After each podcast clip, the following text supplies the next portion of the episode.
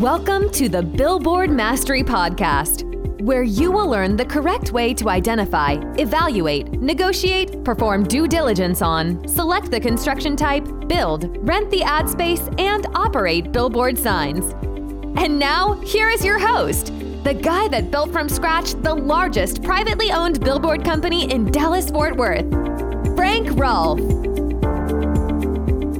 Risk versus reward, and a very, very important play between making money and losing money, and one that every billboard builder and buyer must be aware of. This is Frank Rolfe, the Billboard Mastery Podcast. We're going to talk about just that one item risk versus reward. Now, what does that even mean? Why would we even waste time talking about that? Well, whenever you're looking at buying or building a billboard, you can't treat all of them the same. Some are risky and some are not. Let me give you an example. Let's assume you went out, you're outside of town on the state highway, you found a farmer, he's got a piece of land, you cut a deal. You're going to rent that land from the farmer for 30 years on the initial term of the lease, and you're going to pay him just a percentage of whatever rent you bring in. No minimum required whatsoever, no chance for development. You're going to build that wooden telephone pole sign there, and that thing is going to sit there and going to make you money for 30 straight years. You have almost no risk in that at all. Plus, the sign structure is very, very inexpensive. So all your gambling is maybe four or five thousand dollars to build the sign. You know you're going to get your money back over time.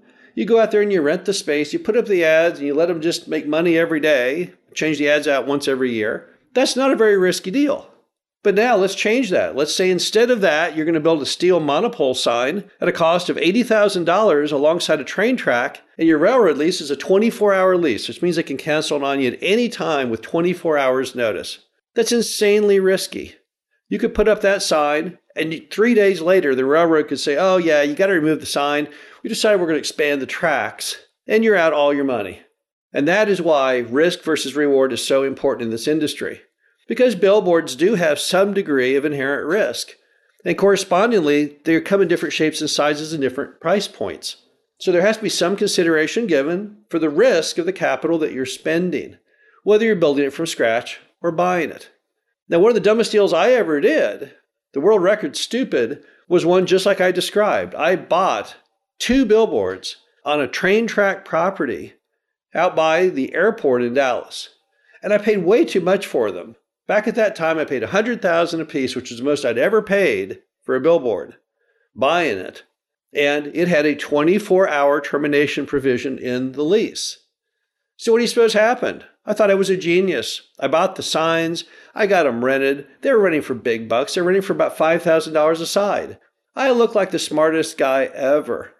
For a few months, anyway, until the railroad sent me a certified letter saying, Yeah, we're taking advantage of that ability to cancel your lease and you come get them down. Man, was that a hit to my ego.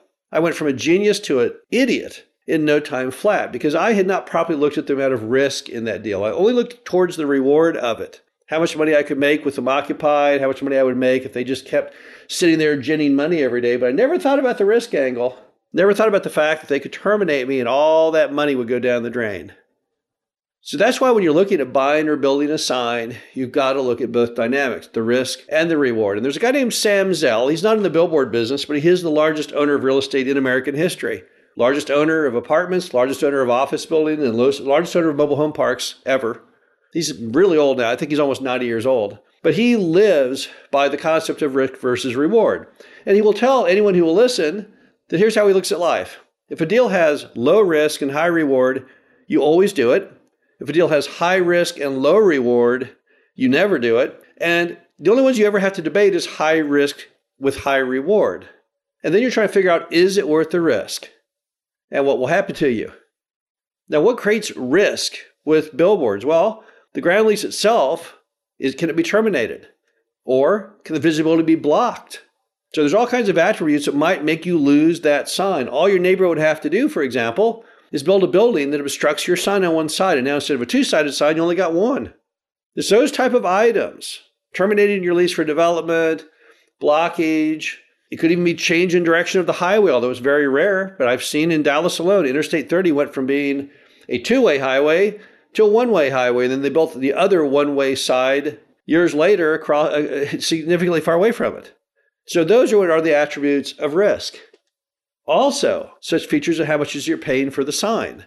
If you're building a, a, an old wooden telephone pole sign or a crude metal sign out of angle iron, it's going to be a whole different picture on risk versus reward than unless you're building a brand new steel monopole.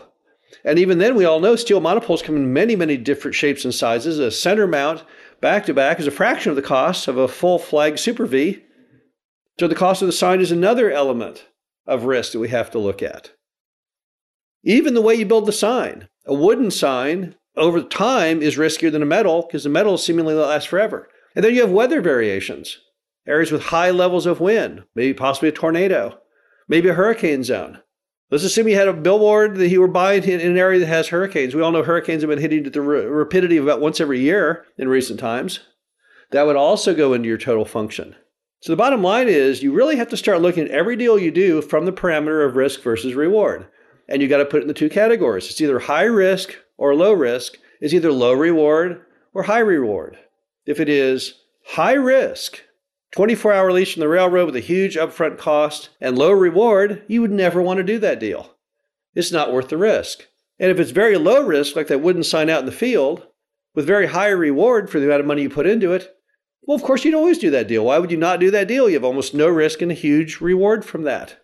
The only ones you ever have to really debate in life are the high risk versus the high reward. Now, how are some ways you can get a handle on that? Well, I would suggest you break it into three categories best case, worst case, realistic case, and let that kind of guide you in your decision.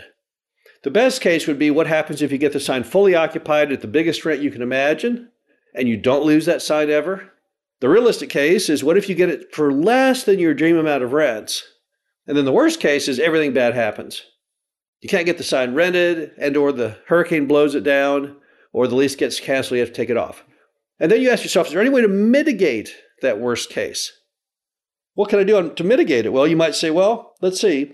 If they terminate my lease and I have to take it down, well, I can take the metal sign and I can move it, but I'll have to leave the part in the ground that's cemented in, and I'll have to cost it with the crane to bring it and take it down and put it back up. So that's going to cost me, let's say, $20,000.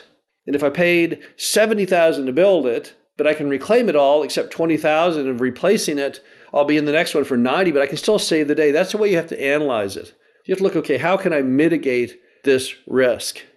And once you've done your best case, realistic case, worst case scenario, that'll tell you the story. I would not want to do one where my worst case is financial ruin. So I would never want to build or buy a monopole sign with a short lease where I can't survive. What happens if they call my bluff and, and, and terminate it? So don't do anything on the worst case that can, that can wipe you out. And of course, the best case, it takes care of itself. The key question is Are you happy with the realistic case? If you can survive the worst and are happy with the realistic and ecstatic with the best, then you should go forward. The bottom line to it all is that every single billboard deal you ever look at, whether building it or buying it, can be broken into these bite sized components, and that'll help guide you to whether you should do that deal or not. This is Frank Rolfe, the Billboard Mastery Podcast. Hope you enjoyed this. Talk to you again soon. Thank you for listening to the Billboard Mastery Podcast. Be sure to visit us at www.billboardmastery.com, where you can find past episodes of this show, plus an array of information to help you successfully build, buy, and operate billboard signs.